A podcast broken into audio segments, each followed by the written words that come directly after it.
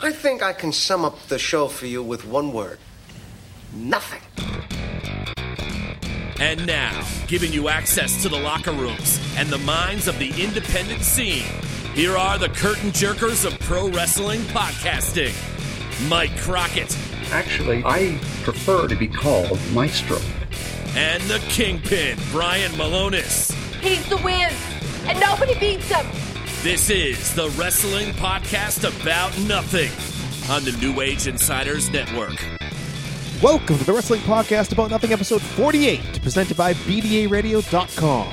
There are so many pro wrestling podcasts out there covering every facet of the business. So we went to BDA Radio and said we had a different idea for a podcast. Everybody's doing something.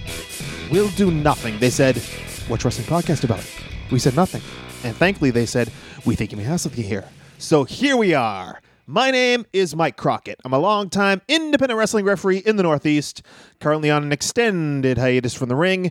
And joining me as always is a veteran of the New England independent mat wars, the irresistible force, the immovable object, the future intergender tag team champion of the world, the Kingpin, Brian Milonas. I don't think it'd be intergender tag team champions. We're just going to go win the chaotic wrestling tag team championships.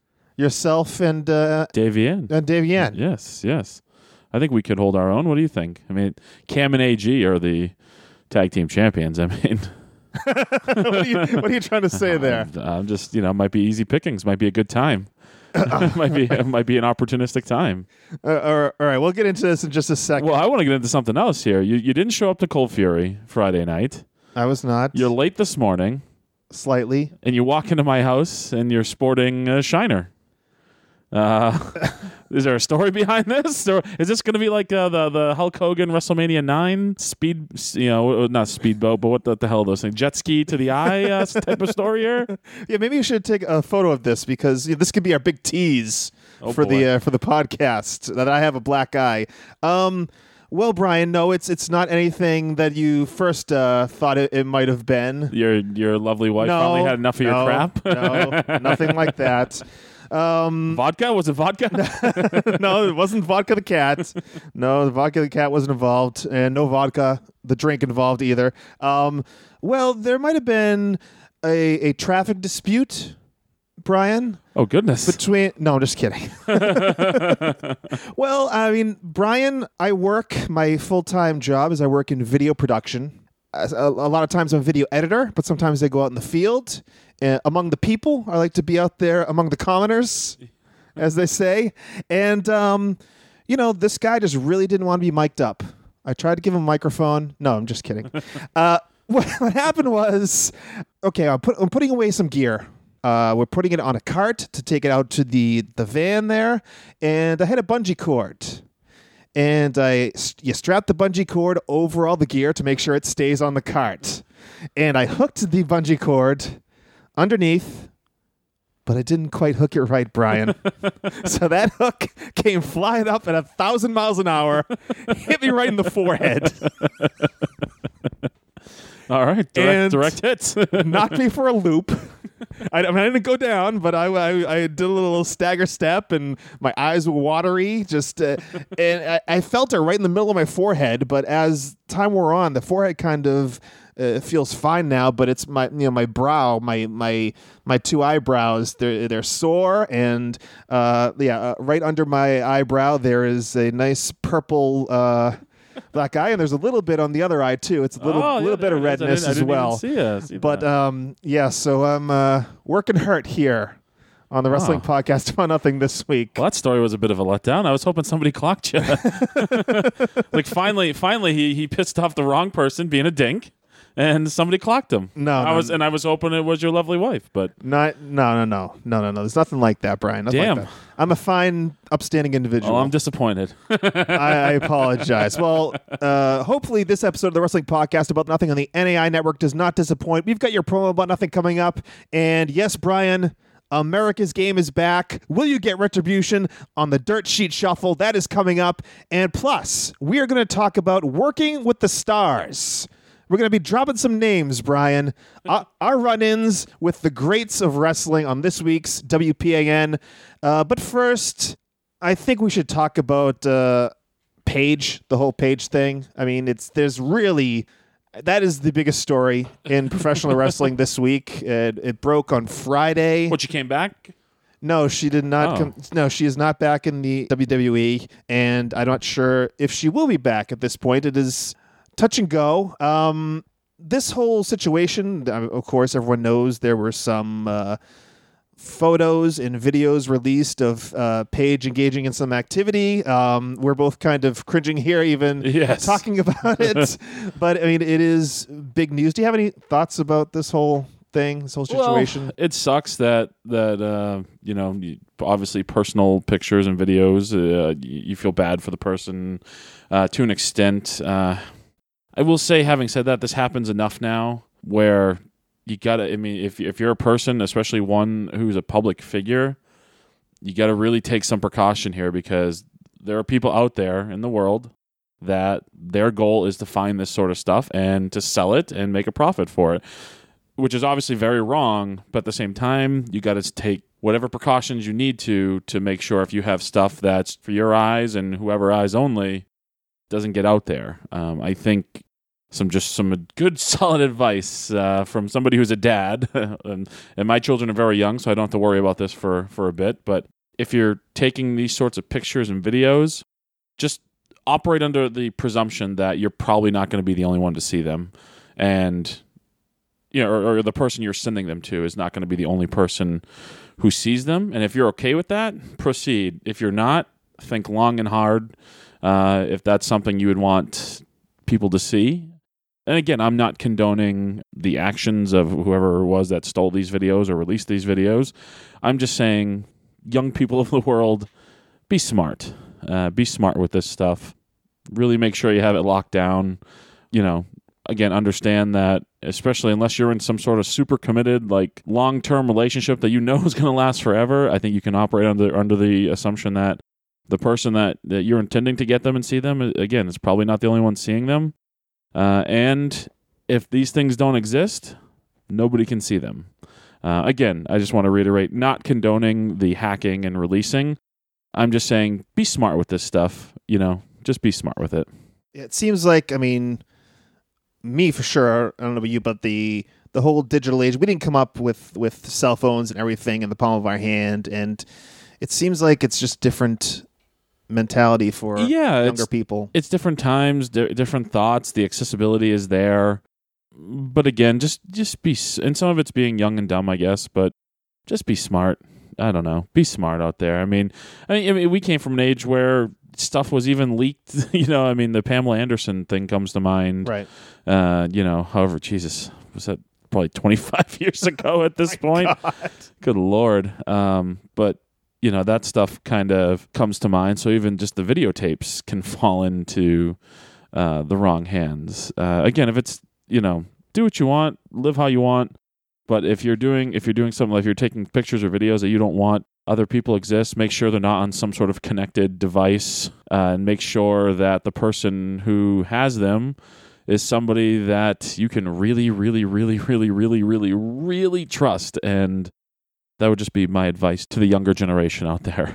Yeah, and I guess we can safely assume there'll be no WPAN exposes in the future. Not, not, not unless you're sending No, some no, uh, no. some pictures, Mike. No, never, has never happened. Has never it's happened. not, the thought has never crossed my mind. no. I, I've, I, I'll just out that I've never been sent nudes. I've never asked for nudes. I'm, I've, I'm also a 35 year old man who's been married for 10 years. So Yeah. I mean, Same here. Same here. well, you Uh, haven't been married for 10 years. but- Well, yeah, yeah. I mean, no, there's been no chicanery, no chicanery whatsoever. Um, all right, so Brian, let's move on to uh, Cold Fury. Was this past week and last week on the NAI Network? We talked to Jamie Jamikowski, the owner and CEO of Chaotic Wrestling. Uh, go back to listen to last week's if you haven't heard it. And yeah, so Cold Fury, the biggest event on the Chaotic Wrestling calendar, happened this past Friday, and uh, from what I saw, a great crowd. I, did, I didn't, I didn't make it out as you mentioned earlier, but. Uh, a great crowd on hand, and you had a fun match, and Cody Rhodes was there, and the whole deal, right? Yeah, yeah, it was it was a very good night. Uh, yeah, it was cool. It's also, I mean, uh, on a on a personal note, it was great to see Ilya ascend to the top of chaotic wrestling.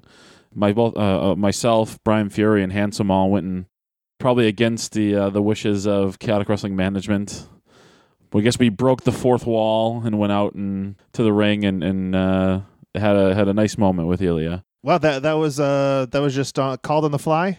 I- It was fu- I I was I was downstairs packing my bag and getting ready to head up to, to watch the conclusion of the main event, and uh, and Hanson texted me, "Hey, you going out? you going out with us?" I'm like, "Yeah, yeah, I am." So uh, all three of us had a hand in in training Ilya, and yeah, I don't know. Sometimes those moments are cool, and and uh, I don't really care who get mad about it. The It- chaotic curtain call. You're exactly gonna be yeah. excommunicated. Yeah, no, I don't really care. It was a special moment for him, and uh, you know, the three of us having you know been there for him since the start, literally know, knowing the kid since he was a kid, since he was 13 years old. You know, seeing all he's been through, uh, and you could tell it meant a lot to Ilya that moment. So uh, yeah, it was a cool moment. It's one of those ones that I'll take with me forever because it was you know it was a cool personal moment, and I think that actually transcended. To, or I think that I think the fans picked up on that as well. So yeah, I don't know. It was a cool moment. So I, don't- think there'll be any backlash or anything from it. It's just you know is what it is. All right. Well, congratulations to Jamie and uh, Chaotic Wrestling on another successful Cold Fury. And Brian, we also appeared last week, or appeared. Uh, how do you say when you appeared somewhere but you're not uh, shown? uh, we were on the Pipe Bomb with McCool and Company last week on the NAI Network. You can find it right here on the NAI Network feed. Uh, fun time talking to Matt and Rob about all things professional wrestling. Sometimes we don't get into all the uh, minutia and stuff of week to week the uh, professional wrestling and WWE TV. So it was fun to go and, and do that over there on the uh, NAI Network. Felt like we were on the firing squad. just all these questions. yeah, it was a, it was a very fun time. Make sure you go check that out. Uh, it came out last Friday on this feed. There was that that that uh, there was that one moment where it was like the modified uh, Mary F. Kill game that that uh, somebody asked us, and I, and I tried my hardest to to dodge that question, and you put me right on the spot. what about you, Kingpin? what say you, Kingpin? yeah, I was, and I was trying my damnedest to avoid you know answering that question. well, there's no getting away from it on the pipe bomb. So make sure to check that out. And uh, our BDA the hosts were letting me slide, you being the dink that you are. You know, that's why I punched you in the eye and gave you that that black eye.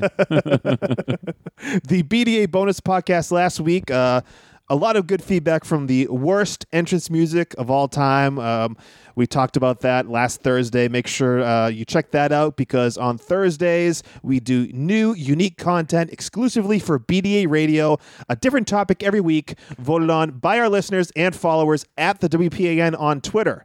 Plus, we do a weekly feedback segment, Merv Griffin time, and we will induct another member into the prestigious Heel Laugh Hall of Fame each and every week. And you can get these BDA bonus episodes plus the first 38 episodes of this podcast on the Wrestling Podcast About Nothing feed on your favorite podcast platform, or you can visit BDARadio.com to get it all. Okay, Brian, as you know, and I have no problem admitting this, I love the dirt sheets. That's what some people call insider wrestling newsletters and news sites. It's what I do. Gotta check the dirt sheets. Love a good sheet. I've been knee deep in this stuff since the day I found out they existed. You? Not so much. So, with that in mind, I present to you the WPAN's most celebrated segment America's Game. Order on the dirt sheet shuffle. Da, da, da. I will say you are, yeah, you are very. Uh, uh, you might be waist high in these things at this point because I saw a picture uh, online on Facebook uh, of a selfie uh, of your wife trying to take a picture with you, and there you are, just face buried in your phone. No, no doubt, no doubt. Uh, scouring the internet for the latest uh, rumors of, of pro wrestling. Actually, I think I was uh, conversing with you about when we were going to record. yeah, is that what you were doing? Yes, Throwing the heat on me? definitely. All right, Brian, you have done this eight times now, and your record has sunk to three and five. Three times you've been able to pick out the fake story, and five times I've been able to pull the wool right over your eyes. Now, Brian, we do it this way three news stories from the pro wrestling news sites, that's news with a Z, from around the internet. Which one of these three stories did not actually get reported? Of course, as we say here, it's not if it's true or not, It's which one did not get reported on these wacky news sites. Are you ready, Kingpin? Ready as I'll ever be. All right. Hold on, let me get my phone. I can uh, I can do quick Google searches. phone away, phone away. Okay, story number one. Pete Gas might not have grown up on the mean streets, Brian, but according to his new book, that's where he ended up. In his autobiography, Looking at the Lights My Path from Fan to Wrestling Heel, the man born Pete Gasparino describes life after his WWE release, where some extremely poor life decisions left him excommunicated from his family and living on the streets of New Haven, Connecticut in 2004. After three and a half months, it was his buddy Shane who got Pete off the mean streets and into the Shane O'Mac mansion. That is story number one. Initial thoughts. um, I mean, I know Pete Gas wrote a book, so I am aware of that. Thanks to the Bruce Pritchard podcast. yes. I don't. I don't. Uh, I don't know the content of that book. I haven't heard anything about content, so this could be another half truth uh, where you get me here. Uh huh. Okay. Let's move on to story number two. Feed my ego. The person left most angry and confused by the Goldberg Universal title win, even more than each and every fan on Twitter, may be the artist formerly known as Ryback. Yup, yup, yup. He claims that the push of Bill Goldberg is an act of spite from Vince McMahon after his unceremonious exit from the company last summer. Without him, the former Skip Sheffield says that Vince would have never fed them more of the man, Bill Goldberg. I'm gonna tell you right now. I hope that's the fake story because that is the most absurd bullshit I've ever heard in my life. well, that is story number two, Brian. And finally, here we go with story number three. He's bringing a whole new meaning to rock out with your cock out. Former rocker Marty Jannetty says he's been offered $150,000 to star in three adult films. He's conflicted because his family could see it, but at the same time, he'd, quote, get to tear up some beautiful bitches, unquote. Will the former Intercontinental Champ be rocking and rolling, fucking and groaning? Only time will tell. Lord. this podcast just this just podcast just jumped the shark, man. Just taking a deep nosedive. but we're still here. We got to figure Well, we're still here for this week. All right, Brian. That is story number three. And what do you think? Story number one, I'll review them for you. Story number one Pete Gas ended up on the mean streets of New Haven, Connecticut until Shane O'Mac brought him back in and gave him a place to stay in the Shane O'Mac mansion. Number two, Ryback says that the push of Goldberg is out of spite from Vince McMahon after his exit last summer. And number three, Marty Jannetty said he's been offered to star in three adult films and he hopes to tear up some beautiful bitches. what do you think, Brian? Well- As always, talk me through it. well, I I, I, th- I think we we've come to an agreement that you're not going to do half stories anymore. Okay. So I feel pretty confident that that this it's not story number one. That that's Okay. not not Pete Gas. I'm actually feeling really confident in this entire game this week uh, because I thought I did hear something this week about the Marty Jannetty porn. Like I thought I saw a few tweets uh, of people referencing Marty Jannetty in porn. I think I saw this. This could be just like my bra- my my brain playing tricks on me here after after hearing it but number two just jumps out at me. Like even for Ryback, who I, who I know has been pretty bitter, and I know like he has a podcast where he where he uh, just lets loose. But God, that sounds completely insane to me. That even he would, uh, you know, that he would say something um, like that about the Bill Goldberg title win. Uh, I know there were a lot of people upset, but Jesus, I can't imagine Ryback, who I mean had a cup of coffee. I, he might have had a longer run than Bill Goldberg has had in professional wrestling, I guess. But I don't think anybody would argue the success of one versus the other, even before this this run with Goldberg. So, Mike, uh, as confident as I've ever been with this game, I say number two is the fake story. You say story number two is the one that is completely made up. Ryback did not say that Goldberg's huge push in his current run in WWE was an act of spite from Vince McMahon. Yes, and I feel I feel very confident about this one this week. All right, Brian, you say story number two. And Brian Milonas, the Kingpin. You are incorrect. Oh my god. Jesus. Well, Brian, yes. Number two, Ryback did on his podcast say that he, he theorized that this could be an act of spite from the chairman, Mr. McMahon. Curious which is uh which is fake here now. Well, story number three Marty Jannetty, starring in three adult films. He did post that on Facebook, and he was worried that his family might see it, but then, of course, he could tear up some beautiful bitches, so what the hell? It is story number one, Brian. Really? Okay. Pete Gas. I tried to do this. I because I know you you talk about your. I know Todd Sopel also has accused me of the half truths, but I tried to make the story not about the fact that he has an autobiography coming Gotcha. out, All right. but about what's in the autobiography. And yes, so there is no truth whatsoever to the fact that Pete Gas had some bad life choices and ended up on the streets. I figured that was true just one because I knew the book and, and two because I figured Pete Gas's life, especially in wrestling, probably isn't all that friggin' entertaining. like so I was like, oh, maybe he did have some sort of crazy story happen happen Yeah. to him that would spur him to say, Yeah, my life story's pretty interesting. Otherwise, I mean, I don't know the book, but Pete Gas sounds like he was an upper middle class kid who got a WWE contract completely undeservingly. Uh, made lots of money from WWE and then faded away. Yeah, well, that is the false story. Pete Gas is doing well. He's got a book coming out and uh, still rocking the sweater vest, I'm sure. Ryback really said that? Yeah. Oh my god. I don't know. I mean, I mean, it was reported on the internet. I'm not sure if the, you know, I don't know. Well, how, he said, he said on a, maybe he said it on his podcast. I have heard his podcast. yeah, I don't, quite, I don't uh, know if, if, if how the tone of his voice. You know I, what I I mean? want actually want to admit this. Probably you probably got me to go listen to Ryback's podcast because that just sounds like some of the most insane bullshit Yeah.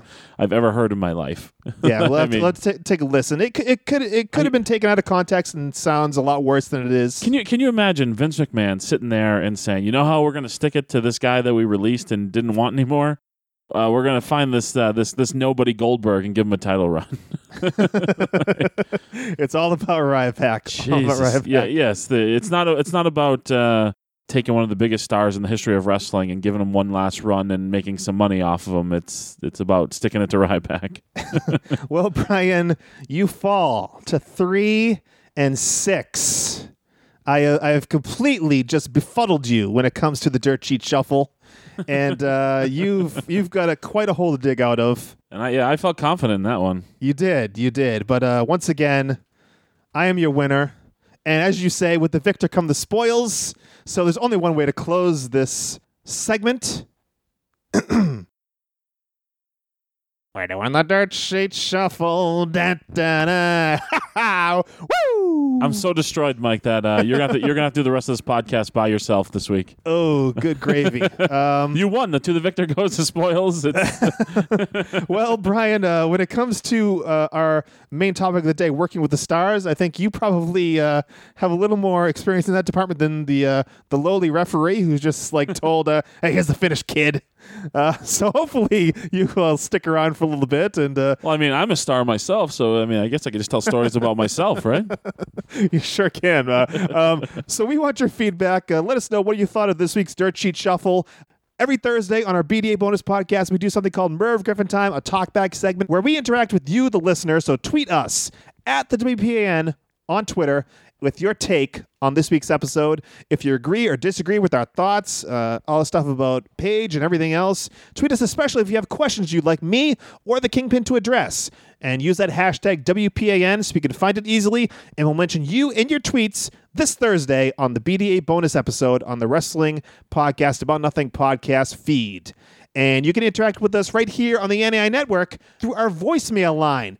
Since we moved this podcast to the NAI network, the voicemails have not exactly been flowing. So we announced last week we're having a contest, Brian.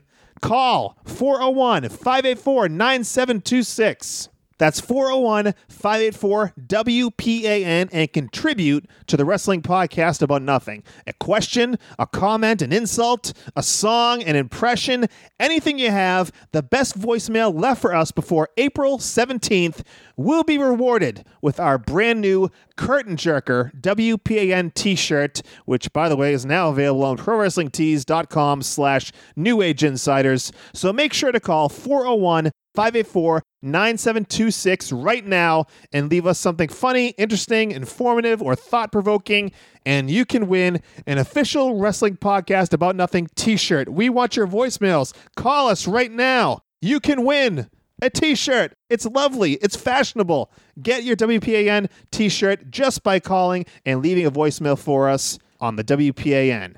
Okay, Brian. John John Morris is, is pretty confident that you're going to cook the books for him again. So he threw you right into the bus. Well, I, Cold I. I never, I never cooked the books for him. He is, he was a rightful and deserving winner by random draw. This one will not be by random draw, Brian. We'll be judging the calls and giving the most deserving call a T-shirt. So, I mean, I guess if John Morris has the most interesting or funny or creative voicemail, it will go to him. Or you'll just delete all the other voicemails and won't let me hear them and just, oh, oh, John's the only one that entered. No, no, no, no, no, no, no. Please get your voicemails in, folks. Okay, let's talk about our run ins with the stars of wrestling, Brian.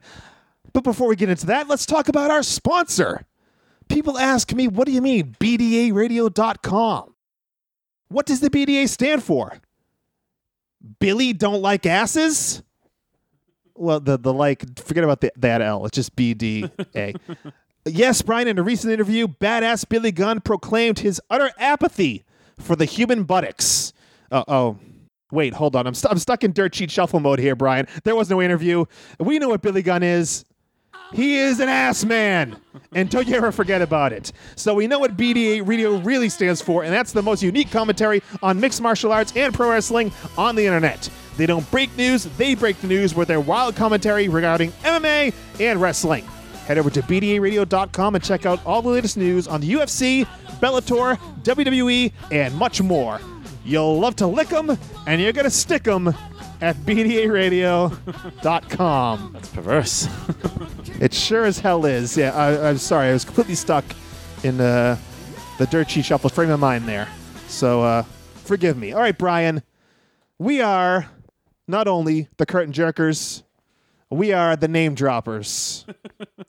and uh, every now and again, we got the opportunity to work with a former WWE slash WWF star, WCW star, and I think some interesting stories came out of those interactions, I'm sure, Brian.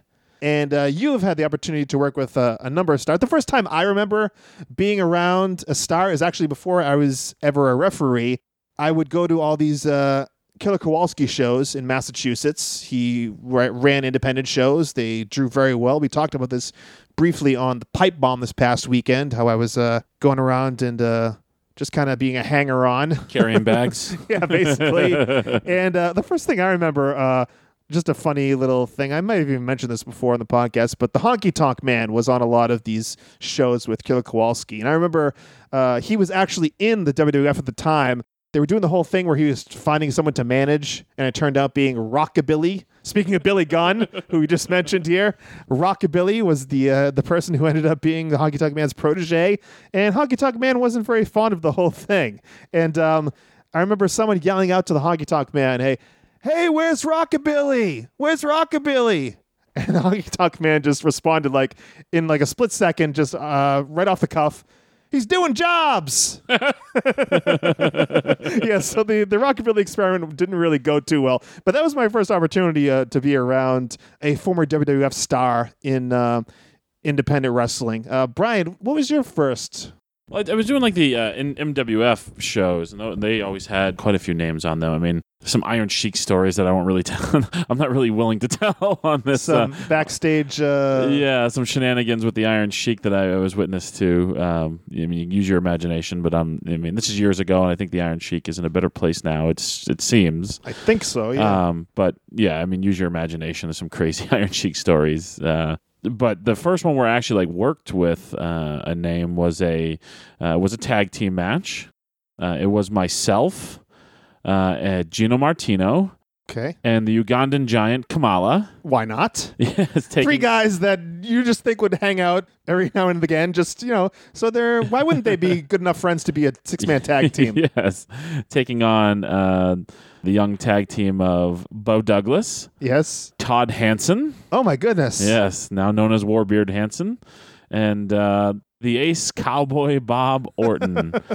um, Speaking of uh, War Beard Hanson, I mean, if we had him on this podcast, this would be like a four-hour podcast because uh, that's kind of the, uh, the the the story, the uh, joke that we always had. That anytime someone in chaotic wrestling came in, a star from the past, he would automatically be slotted to work with uh, Todd. yes, yes. Now, now it's uh, the that moved on to Fury and now Chase. So Oh, okay. chaotic. So I never quite, I never quite got that uh, that spot in Well, just just the one, just that one, that one time, Brian, where something kind of magical happened. But uh, Yeah, yeah, but that was only. Well, we we can tell that story too about uh, how it was, the main event was supposed to be Hanson versus Rick Fuller, and then Todd wanted to wrestle Eugene instead, so he talked to Jamie and got the match changed, and I went to that main event spot uh, with Fuller, and I was the champion at the time, and yada yada yada. I got to be in the ring with Vince McMahon and John and Cena. Uh, John Cena. yeah, that video kind of got out there again this past yeah, week every, on every Facebook. yeah, every like couple months, like somebody new kind of discovers it and throws it up, and then I get a bunch of questions about it. I actually just did an interview um, with Steel Chair magazine, and they're like, Oh, really? a, yeah, like a print magazine, and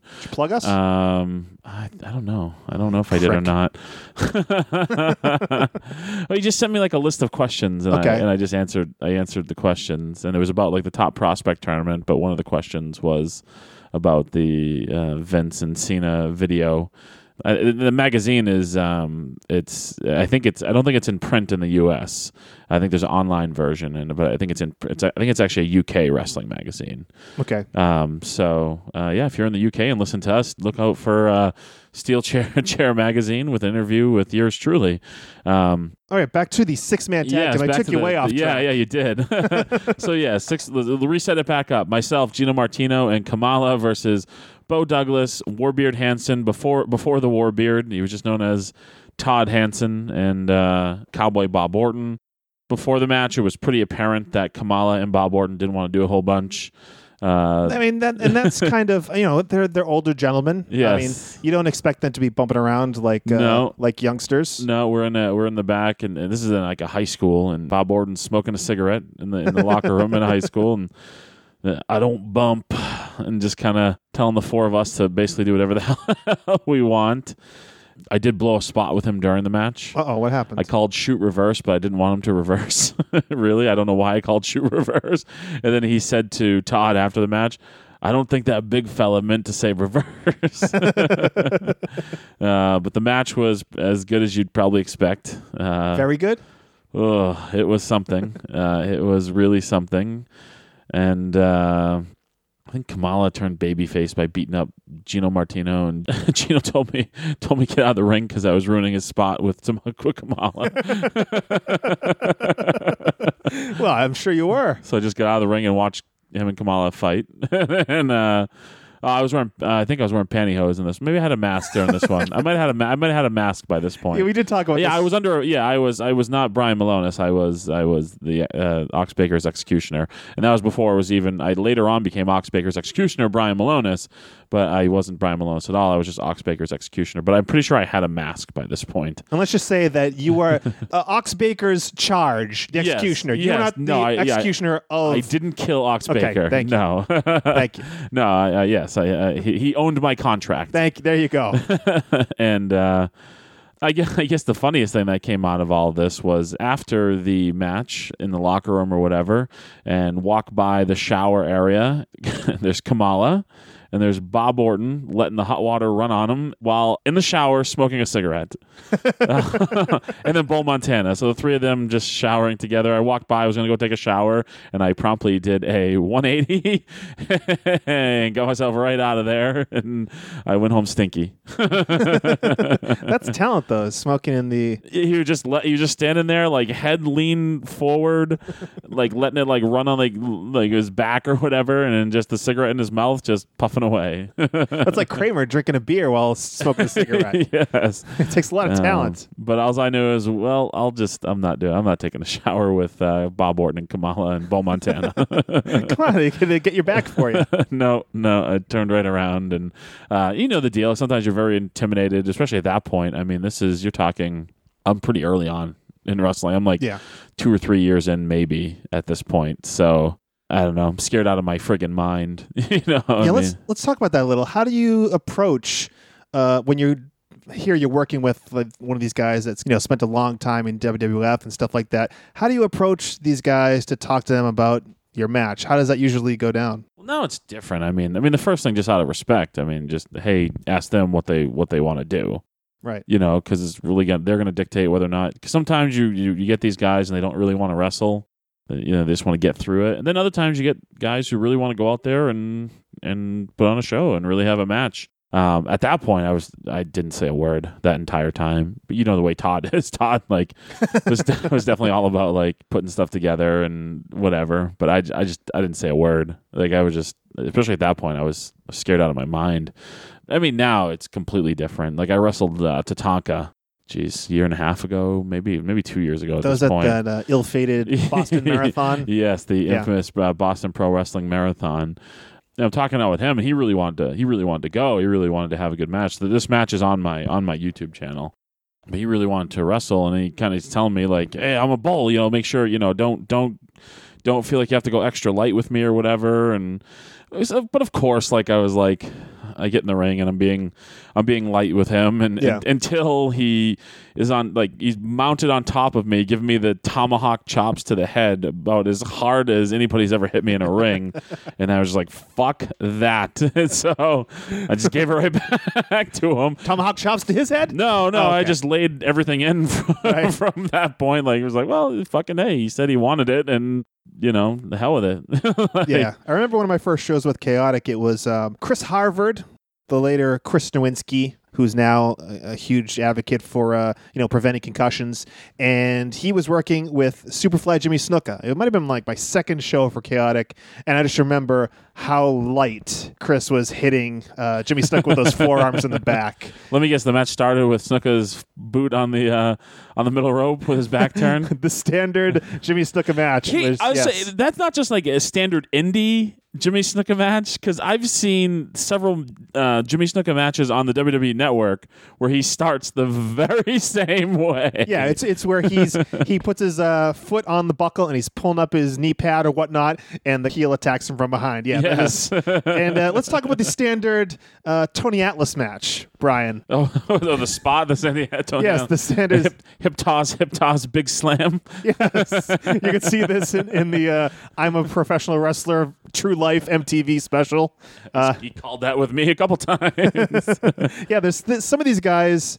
They have these these standard procedures, these standard spots that they kind of go to every match. Speaking of spots, I blew my own spots. Bob Orton and Kamala weren't the first names I worked with. Now that you say that, it was Tony Uh-oh. Atlas. There you go. my, my memory is foggy because again, you're talking about this was, boy, I was I hadn't even been working shows a year yet when I worked Tony Atlas. Yeah. and this was like in Bridgton, Maine. It had snowed the night before.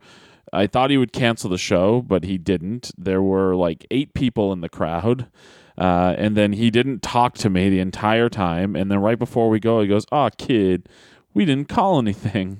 and you were just like quaking in your boots and, he, yeah, and he's like laughing. He's Yeah. laughing because Tony Atlas has had the same match for the last 25 years of work working the independents and it's ironic that later on like years later when i went to tv and tony Atlas was managing mark henry at the time and he rolled around with me in the afternoon and was taking bumps for me uh, he he did more work that day with me in front of agents and other talent uh, than he than he did in the matches i worked with him so And that's that's a great thing. And there's nothing wrong with these guys, Brian, that are just kind of uh, they have their spots that they like to call. I mean, they've earned their stripes uh, for years and years and years in wrestling. And Yeah, a lot of these older guys, nobody's there to see them actually friggin' care about them having a good match. It's just nostalgia and seeing them. Yeah. and, yeah, the, the, none of these guys are gonna break their neck. But like, you do run into guys who want to wrestle though, and Dan Mirade, at least with around here locally, is is a controversial sort of guy. Um, I- Millennium Wrestling Federation. yeah, Millennium Re- Wrestling Federation. But Dan always treated me well. Uh, he's always been great to me, and that's how I judge people. It's how they've treated me. Dan has always been great for me. I would actually consider Dan a friend, and he did put me in and give me the opportunity to work with a lot of. Um, for as long as I, I was around chaotic and stuff, as many cool opportunities, I probably got my most opportunities to work with you know names in, in the wrestling business, you know, of the past from from Dan. That, that's kind of an aside, but I was talking about older wrestlers who still like to actually go, and one of them was Bushwhacker Luke. Yeah. Now Bushwhacker Luke is probably uh, my my dad has since passed, but they're both. I think they're pretty much. I think they're like legitimately like the same age. Like, and so this was a few years back before my you know before my dad passed away. So um, here I am on my thought. I'm like, oh, this guy's the same age as my father. Like he's not going to want to do anything. But no, he wanted to take bumps from me, and he I slammed him a couple times, and I think I dropped an elbow on him, and Wait, when you slammed him, did he uh, well, there's the, there's the famous spot with uh, WrestleMania Five, the Bushwhackers versus the Rougeau brothers? Go look this up on uh, WWE Network. One of the Bushwhackers gets body slammed. Bushwhacker Luke. He gets yes, he gets a body slammed by Jacques Rougeau, and when he goes up for the slam, y- notice the placement of his hands. he rubs his pickle. Okay, I was gonna just kind of uh, delicately uh, work around it. No, no, no. Go right into it. Uh, his hand, yeah, vish- uh, uh, uh, vigorously. vigorously rubs the crotchular region of the of Jacques Rougeau. This for you. This for you, Todd. A- and I remember watching this as a child and being perplexed and and and weirded out. And this was never explained to me. This has stuck with me year upon year, year after year. And you mentioned Todd Sinclair. Uh, he had spent some time in a car with Bushwhacker Luke, and I begged him to ask him about WrestleMania Five and rubbing Jacques' dick but he refused to bring it up. He he couldn't. He was too uncomfortable to bring that up. I, I think he's the first person I ever heard mention it. I because I, didn't. I never. I never realized it or saw it. And I'd probably seen that match. You know, I don't know how many times, but I, I did have to report back to Todd. If when I body slammed him, if he rubbed my pickle, and he did not, He did not. he did not. So, Oh goodness! Well, thank goodness for that. and if we didn't send everybody away with that Marty Jannetty story, they're gone now. Yeah, they gone to the network to look up the this match. an insane episode, but uh, but to the point of, I mean, here's a guy who was at the time 66 years old or whatever, and still wanted to take bumps and still wanted to wrestle a match. So, Yeah. um, you know, it goes both ways with these guys. And sometimes they want to really wrestle, and sometimes they don't. Yeah, King Kong Bundy. Really early on in my career, I had a match with. I didn't have a match with King Kong Bundy. I refereed a match with Bundy against Joel Davis. I'm not sure. I remember talking about this somewhere. Um, I'm not sure if it was on this podcast or not. But uh, at one point, Joel Davis was chopping King Kong Bundy in the corner repeatedly, repeatedly, repeatedly. And I'm right in there, of course, counting to get him out of the corner. And Bundy's like, You chop me one more time, I'm going to kill you.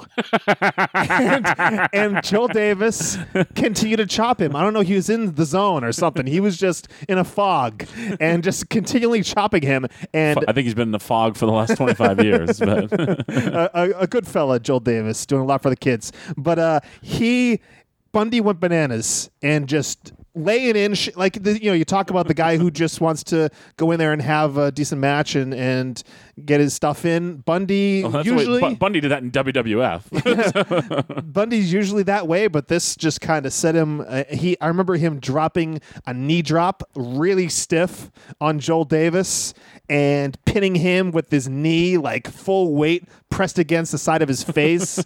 and yeah, it's that's a night that it didn't quite go well. it didn't quite go as planned, uh, but yeah, it kind of reminds you that these stars. I mean, as much as they like to go out there and have fun for the people, the you still have to kind of tiptoe and and Yeah.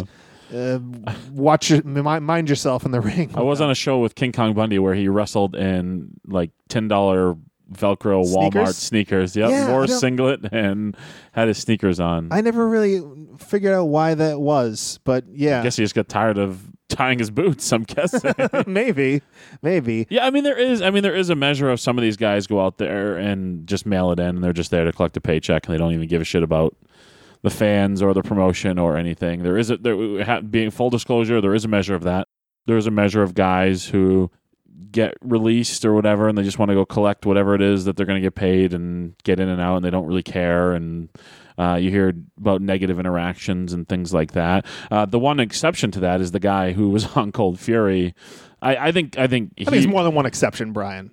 Th- There's more than one extent, but I, I, I, don't, I haven't seen anybody do what he, this, what this guy's doing. We're talking about Cody Rhodes. I'm talking about Cody Rhodes, of course, Right. Who left WWE and decided he was going to go make himself into the biggest non-contracted WWE superstar in the world, which he has freaking done. Um, and he's just having unbelievable matches on every continent in the world. And I know they're on bad terms now, but time, as we've seen in wrestling, time tends to heal all wounds. And Cody Rhodes is going to go back to WWE someday and get an incredible contract and be at the top of their cards because he has made himself. Um, he was doing a character he hated in Stardust.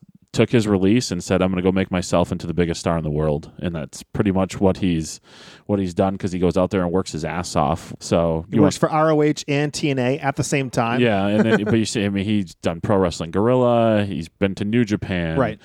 all over Europe. Uh, WXW in Germany. He just did their their big 16 carat tournament. Um, uh, And every indie from yeah, there. yeah. I mean, he's just he's killing it. He's freaking crushing it right now, and that's how. If you're gonna leave there, that's how you do it, man.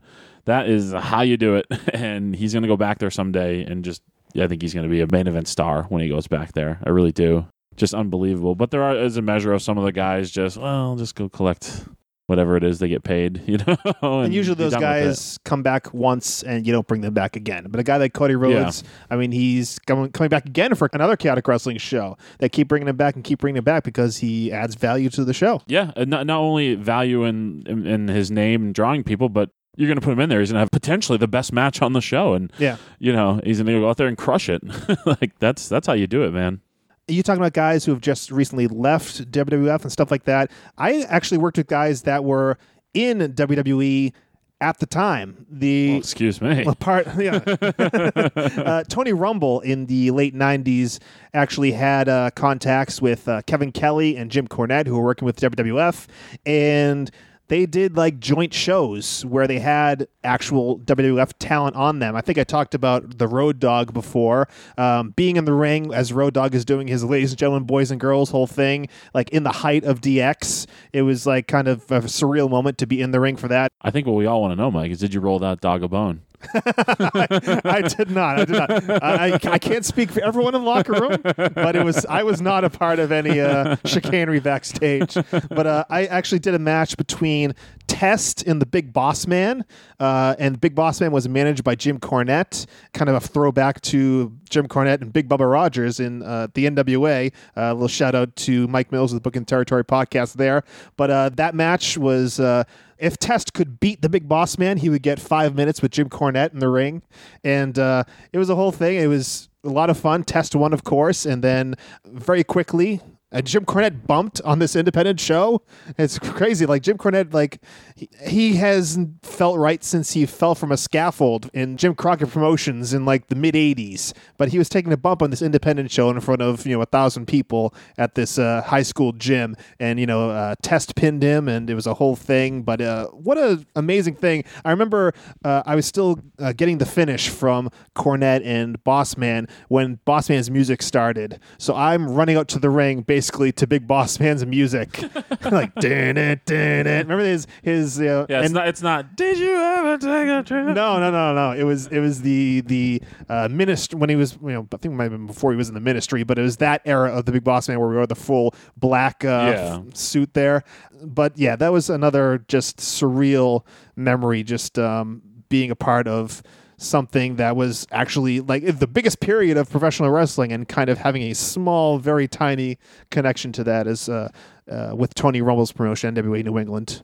Yeah, that's, that's, amazing. I mean, uh, throwing another thing out there, you know, you got Paul Bearer, who uh, Yeah. he's managed the Undertaker, He has. he's managed Kane, Okay. He's also managed the Kingpin Brian Milonas. Whoa. How about are, you, that, Are you, are you related? Uh, you know, I might be I might be a half brother to the Brothers of Destruction. Stay tuned to WrestleMania. yeah, yeah. Um, so that wa- that was really cool to be seconded by Paul Bearer. Uh, you know, that's I don't know. That's a pretty cool. That's a pretty cool one. one It's kind of an eclectic personality. he, he he was amazing. I loved it, just like listening to him. You know, he was. Some of these guys too aren't. Some of them are friendly. Some of them aren't. You know, some of them Right.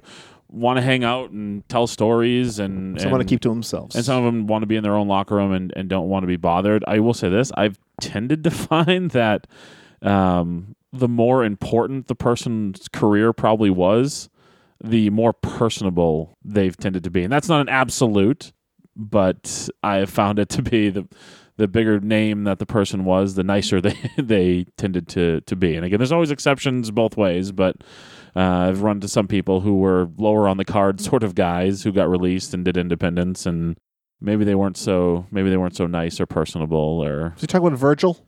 no, I'm not talking about. I don't know if I've ever interacted with Virgil. I was going to ask, ask you, had any run-ins with the... Uh, Oh yes, I did. Yes, I did. Uh, I was on a. Sh- this is years ago. He was. He had. Boy, he might have just gotten released. Uh, well, WCW was was just ended. He was decked out in like the NWO. Right. Uh, Still riding that coattail. yeah, and- and was announced as, as Vincent. Um, you know, uh, the NWO was over. I'm pretty sure the sale had already taken place at this Yeah. point. Yeah. Um, but yeah, he was still, you know, riding off the coattails of uh, the NWO. But I, I don't, I don't, I don't remember him. You know, other than hello and goodbye, he seemed like nice enough or whatever. Um, Did he try to sell you a picture? no, I don't think No. it was quite to the level he was. He is now with. Uh, Go to lonelyvirgil.net. It's a fun Or website. just follow him on Twitter. He's amazing. Uh, he was making that fuck money. you know? yes, he is. um, but Paul Bearer was just such a super nice guy. Um, one of my, kind of my favorite backstage stories was th- this is the when you talk about like the surreal, like this is fake life sort of stuff. It was Tony Atlas. And and the, and, and it, they were okay with. There was a group of us all just sitting there, but it was Tony Atlas talking to Paul Bearer, and then just kind of they brought us into the conversation. But it was Tony giving a firsthand account of the murder of Bruiser Brody, and like how that went down. Like In Puerto Rico. yeah, in Puerto Rico, like how that went down in the locker room that night. Uh, the reason like the paramedics couldn't get there and you know in time to save them. Atlas, would, who would have been a key witness against, um, I forget the name of the man who The murdered invader, Bruce. Jose. Um, oh, I can't remember his last but- name. uh, you know, he was uh, instructed by a couple of people: don't even go back to your hotel room, just go straight to the airport. And which he did, and got himself out of there. And then they wanted to they they subpoenaed him to try to come back and testify, and he was advised not to go, uh, just because people advised him that no, they're gonna they'll they'll kill you too to to protect him. Yeah. Um, but just like hearing the firsthand account, you've always heard of this story or whatever, but hearing these two legends in the business, and they're again, they're telling us the story. They're they're talking about it. It's not like we were just like eavesdropping on it. Like that's like fake life sort of Yeah. sort of stuff. And just like I was like captivated. I was like a little I was like a little kid or whatever, just listening to this. Um, you know, it's an unfortunate event, but now it's just it's wrestling lore at at this point. Uh, the the murder of Bruiser Brody in the locker room in Puerto Rico but to hear a firsthand account of it, it was just incredible. And that's the type of stuff. I mean, I mean, the the one we're really missing here, Mike, is Walter. I mean, just the amount of time we have spent with Walter Kowalski. Uh, and just listening, I mean, the man was a living, you know, while he was living, was a living pro wrestling history book. If you get these, if you if you're around these guys who who are willing to be friendly and tell stories and stuff, you know, take advantage of it because yeah, even if you're a fan and, they, and they're out there trying to sell a picture or something like that, ask them a question. yeah, I'd love to talk to you. Yeah, I, I mean, yeah, I, I mean, you can really get you can really get great stuff, and and, and there are stories I won't share that have been shared with me. Yeah. Um, but you know, um, but yeah, it's just great. Um, I mean, some of them are really, really great guys. I mean, some of the nicer ones I've come. Teddy Long, you know, Teddy Long. Recently, I saw I was on shows like back to back nights with him, and he he didn't realize it was on the second show, and actually approached me the second night to tell me, you know, to want to give me feedback from the night before, and then and then on that second night, I sent he had me send him the match, and then we actually had a phone conversation where he gave me feedback and was helping me out. So that, but that's somebody who like, I mean, Teddy Long. I mean, Teddy Long's going in the friggin' Hall of Fame this year. Uh, you get guys like that who are incredible, who are willing to give back to the business. And, You're welcome, playa. Yeah, yes. um, but for him to take, you know, an hour, you know, well, I mean, 20 minutes or, you know, probably 10 minutes to watch the match and then an hour of, out of his day to give me a call and have a phone conversation with me and give me some advice. I mean, that's awesome. Teddy Long doesn't have to do that. He just, you Yeah, know, like, right. nobody has to do that, but especially a guy like Teddy Long who's accomplished what he's accomplished in wrestling. Like, um, so you run into guys like that. So if you're if you're a guy if you're a wrestler listening to this, take advantage of that stuff. You know, if you're a fan, yeah, approach these guys, ask questions. Some of them love it. Some of them uh, want to tell these stories. That they, they want to relive the days of, of you know their glory days, so to speak. They love talking about it. Some of them don't, you Yeah. know, but some of them do. So so when you get that opportunity, take it. Especially if you whether you're in the business or a fan, if you just love pro wrestling, just listen and learn and love it because Yeah. those are the moments that that make it great. Uh, Speaking about telling stories, I mean, one of the strangest opportunities that I had in professional wrestling um, was I got a call um, like on a Friday afternoon, I think, and I was told, "All right, we need a referee and a ring bell for a comedy show." uh, like, pardon? what? Uh, yeah. Okay. So we need we need a referee and we need to get a ring bell and I want you to go to this hotel that has a comedy club in it. And I said okay. And uh, Mick Foley was starting his run doing comedy, and apparently this last minute harebrained scheme was you know they want to get the wrestling feel to this comedy show as much as they can so they want to have a referee there okay so i took the drive out and, and at first i actually i stopped at, at the chaotic training center. I got a key to the ctc and got the ring bell and then i was on my way to this hotel. I i think maybe it was in the worcester area. I'm not quite sure but um i arrived i called um, the the contact number that I had, and it was this guy who went by the name Joe Schmo. He was a guy who worked in California uh, as like a producer, a writer, and he ended up actually after this going to WWE. He's the guy, if you remember, they did a segment with I believe Ted DiBiase Jr. where he pulled his eye out. If you remember this segment don't on, remember this if you remember the segment on Raw, yeah, th- this guy had had a glass eye, and at one point he was paid by Ted DiBiase Jr. to pull his eye out and show it to the people, and that's what he did. This is because he was on the writing staff at the time for WWF, but this is before all that. So this guy Joe Schmo came down and got me uh, in the lobby and brought me up to a room, and in this room was Mick Foley and Bruce Pritchard, who was actually opening up for Mick Foley on this night. So it's a little surreal, just this little hotel room. I walk in and there's Mick Foley sitting over there. There's Brother Love sitting over here. I go and shake both their hands. Hello, how are you? I met Mick Foley a couple times on different shows. By the way, one of the great guys uh, fitting into your theory of the bigger star they were, the nicer they are. Uh, that's Mick Foley to a T. He's done. Uh, he did a charity show in Fall River once, not paid a dime for it, and you know came. He drove up from Long Island to do the show and uh, the main event and you know gave feedback to people and stuff like that. He's a, a tremendous guy. So I, I my thing is I never think anyone remembers me, so I always say nice to meet you, even though I've met a guy three or four times. I don't think anyone's ever called me on it because no, I'm just I'm I do- just I a the referee. I do the same thing. Yeah. Okay. so and and Bruce Pritchard as well, and just kind of sitting in that hotel room, and Joe Schmo, the the guy there, Joe. I, I, his last name begins with an F. I should have really had that. I'm sorry about that. He's since uh, passed away. He was uh, firing questions at Bruce and Mick, and I was kind of like getting like a little shoot interview in front of my eyes, like kind of a preview to the Bruce Pritchard podcast. Uh, and it was really cool. And of course, I'm just sitting there, like not really saying much as when I'm not on this podcast, that's usually my role is just kind of sit back and not say much. Um, but uh, the whole thing was uh, they had I picture you sitting there, by the way, just perspiring, like, sweating bullets. perhaps maybe. Uh, so there's a, a kind of a lighthouse for the uh, comedy shows. This thing wasn't promoted very well, so there weren't a lot of people there. Uh, and my whole role was to, before the uh, Mick's comedy set was to begin, I was going to go up there and check him for weapons. I was going to check Mick Foley for international objects. oh goodness! And I did so, and then I called for the bell, which you know we have the ring bell there. I had brought, so the bell is. I call for the bell, and the bell rings, and then Mick begins his set. Did you And- leave immediately afterwards? No, because after his set, I had to go up there, call for the bell again, and raise Mick's arm. and I have a photo of this we'll post at the I know I've ever WPAN. heard this story before. No. At the WPAN on Twitter, I'll post the photo of myself holding Mick Foley's arm up after the comedy show. Uh, but it was a lot of fun. I, of course, in between, I wasn't doing anything, so I was sitting in the back and just listening to the stories. That's the first time I heard Bruce Pritchard's story about uh, Dusty Rhodes being the second most recognizable athlete in in the world today. But uh, yeah, that's uh, it was a wacky, strange evening, and uh, you know I got a couple bucks for going there. And they actually did another one uh, in a theater not too long after that, and it was Mick Foley and Bruce Pritchard again. And this one, uh, I never got paid.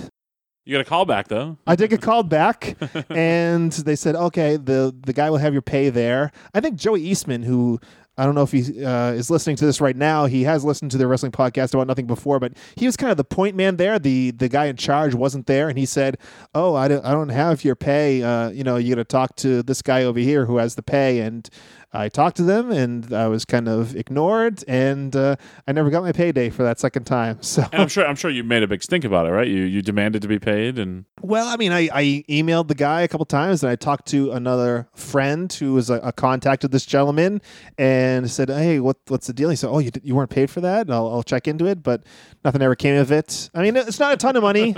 I mean, I'll take the loss. It was a fun experience, but uh, but you'll you'll never work for Mick Foley again. I will. you're saying. yes.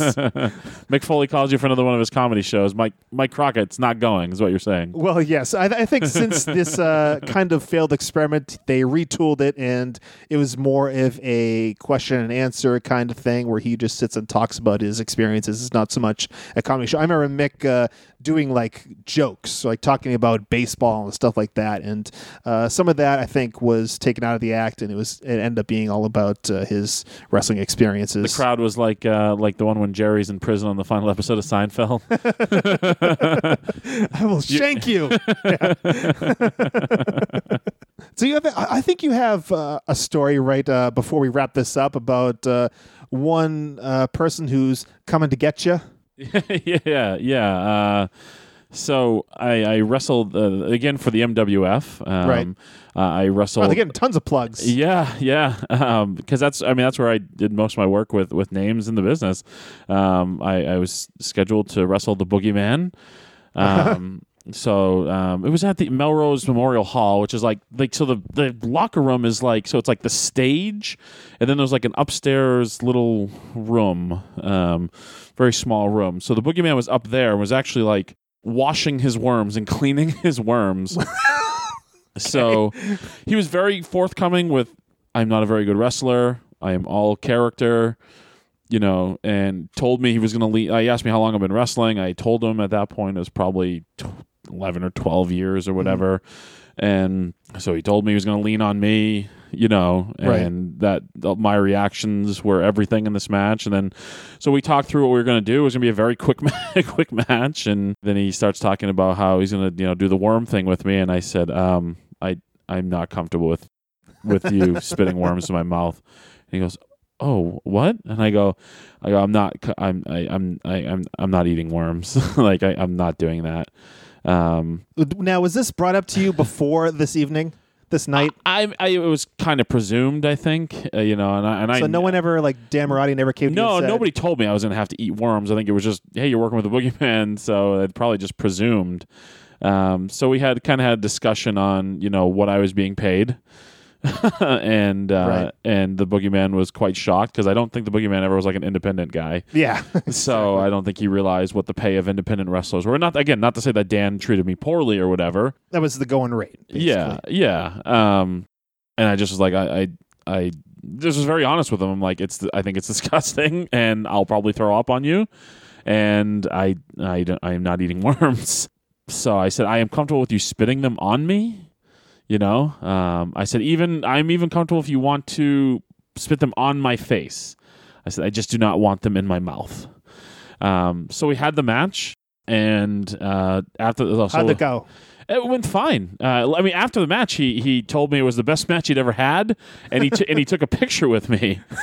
On his, he had somebody get a cell phone. He had him take a picture of us together. He thanked me. He like You never got the picture? It was just for his use? yeah, just for, I I think it was. I think it was because because he had mentioned he. I mean, nothing ever came of it since. He had mentioned about like going to other bookings and trying to get me booked with him because he felt he, he felt it went that well.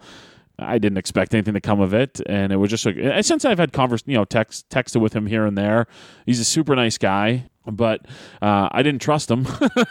Yeah. So after the match or whatever, I took whatever. I don't even remember what the hell the move was. I think it was like the the choke slam bomb thing he does there, and uh, and I start to cover my mouth, uh, but then he moves my hand, so I'm like, oh, f- you know, oh, shit. But he put his hand over my mouth Right. and then spit the worms on there and they're on my chest or whatever. So he actually was very nice about it, took care of me, completely understood, especially once we discussed like, hey, here's what I'm getting paid to do, to do this. Right. Like it wasn't like, you know, the the WWE extra pay, which is probably in his mind what he was thinking, like guys like me get paid on the indies, but is not the case. Um What if he had said, "Hey, I'll give you an extra. I'll give you some money." I, if physically I wouldn't be able to do it.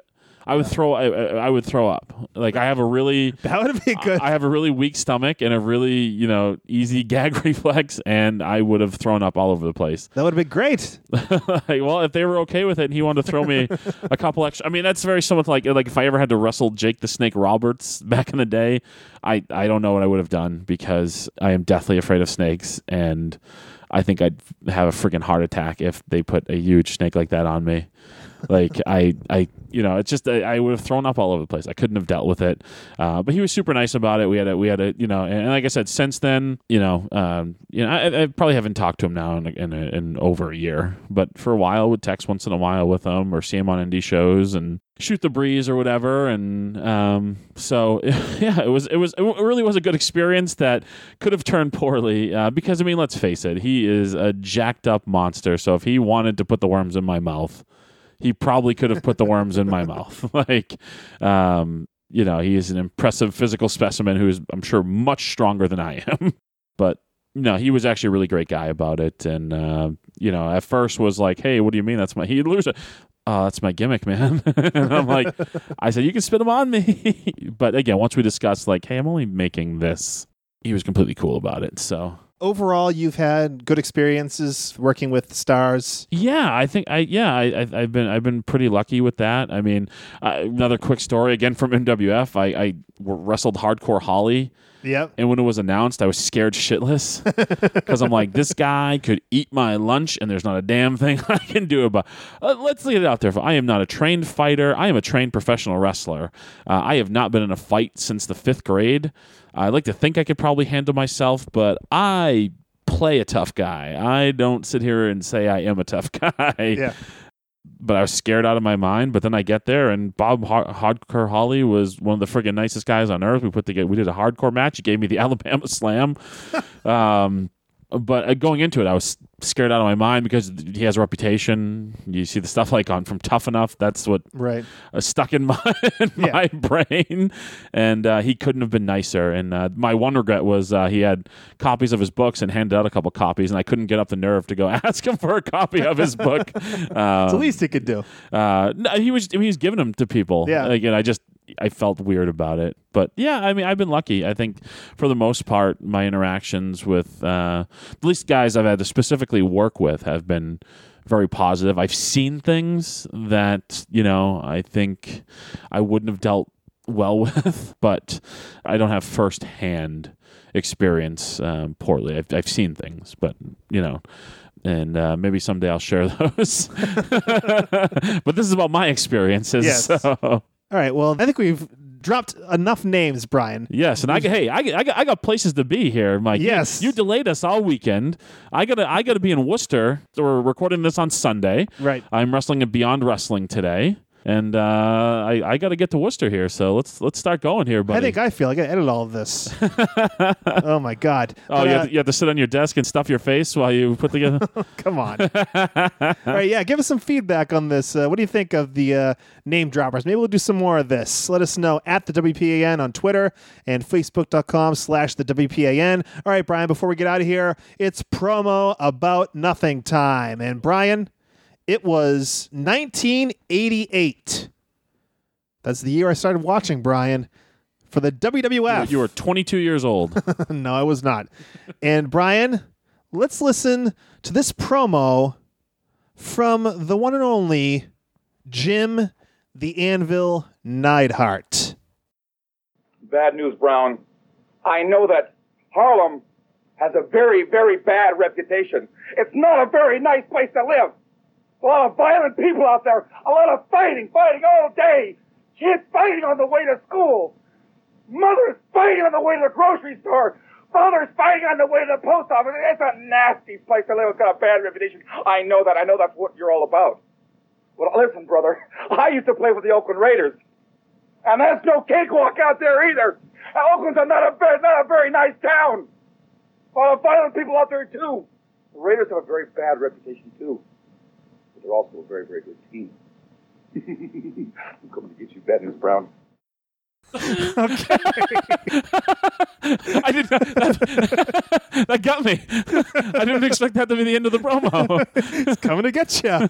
Yeah. Um, um, this one is really true to the name of the segment. It is a promo about nothing. Uh, this, yeah, he talks about a lot of fighting in Harlem and then a lot of fighting in Oakland. And uh, my guess with this one is that, all right, we need a 45 second promo. Jim Neidhart, go. And then he's in the middle of this whole thing. And before we can tie this all together, they say, five seconds. And he's like, I'll see you, bad news. it, yeah. the- Well, when it first started, Mike, I, I got to be honest. I thought this was going to a bad place. Harlem. well, you know, I thought I thought I was like, oh man, is Crockett pulling out a uh, No, no, no, no. a, uh, a a promo that maybe didn't age so well? um, you know, um, so I thought it was going to a weird place. I thought uh, this this episode has been a shit show. so uh, you know, a shit show in that uh, we've talked about some interesting things. Yes. and I thought like, well, hey, we might as well throw some racism in. no, no, no, no, no, no, no, no. But uh, yeah, so uh, the he played for the Raiders, Brian. They're not very nice either. no, no, they're not. Uh, but they're a very good team. I'll see you in the ring. the end of that promo is amazing. Uh, Yeah, what what is what do you think was the the the message of this promo? That maybe he had it as hard as Bad News Brown did growing up because he played in Oakland. I don't. I don't know. Maybe. Yeah, lots of people fight. I'll see you in the ring. uh, well, Thanks, Anvil. this is actually sent in to us by a former guest, a past guest on the Wrestling Podcast about nothing, Max Smashmaster. He sent this to us. Uh, actually, it was a, a while ago now. We're finally getting to it here on the uh, and Thank you to Max. And uh, yeah, this promo was ooh, it was it, a hitch in the face, and that was about it. All right. Oh, mother, mothers hit in the face on the way to the grocery store. They sure do. Uh, you've heard this promo about nothing. If you want the full picture, find the link to the video in the description of this episode on the New Age Insiders Network. All right, Brian, you're hitting the highways and byways, crisscrossing this great nation of ours, plying your trade as a professional wrestler. And give me them dates and quickly. yes, Mike. This Friday, I'm heading to the Police Athletic League in Fall River, Massachusetts for top- PAL Hall. Yes, for Top Rope Promotions, uh, brownpapertickets.com. Find them on uh, Facebook and Twitter and all that good stuff for all the ticket info. Saturday, April the 1st, Atlantic Pro Wrestling is back. The big Uh, return. Yes, I'll be back. Uh, and, and APW, go to AtlanticProWrestling.com. Check out their Facebook for all the details on that. And April the 7th, Mike, I'm heading back to Woburn for Chaotic Wrestling. So, yeah, uh, go to chaoticwrestling.com and check out their social media. And I'll stop there because you give me the old stink eye and we got to wrap this thing up. Yes, you can book the Kingpin by emailing Brian Milonas at Comcast.net or send him a DM at Brian Milonas on the Twitter. Oh yeah, and hey, if uh, I got my new T-shirt out, Oh, if you want to buy the Kingpin, uh, the new, or actually, it's not. It doesn't say Kingpin on. It just says Brian Milonas. The new Brian Milonas Mastodon Skull T-shirt. I've shared the design online. I can take orders through PayPal. Sizes small through 3XL. Shipped a couple out uh, yesterday. So uh, hit me up for details. Uh, if you if, if you're a Kingpin fan, you don't live uh, in the area that I'm I'm going on a show on coming soon. Uh, well, hey, hit me up. We can uh, make it happen for you. why are you trying to compete with our WPAN T-shirts on ProWrestlingTees.com slash New Age Insiders? Well, because I have to split those profits with you, uh, and, Nice. and these profits I Mm. keep to myself. you son of a bitch. Just being honest. Son of a bitch. All right, uh, we got to get out of here. Make sure you check out Booking the Territory Pro Wrestling Podcast, our friends at Checking the Boots, iTunes, and Stitcher, every place else. The Hurricane Roundup Podcast on Facebook Live every Wednesday night.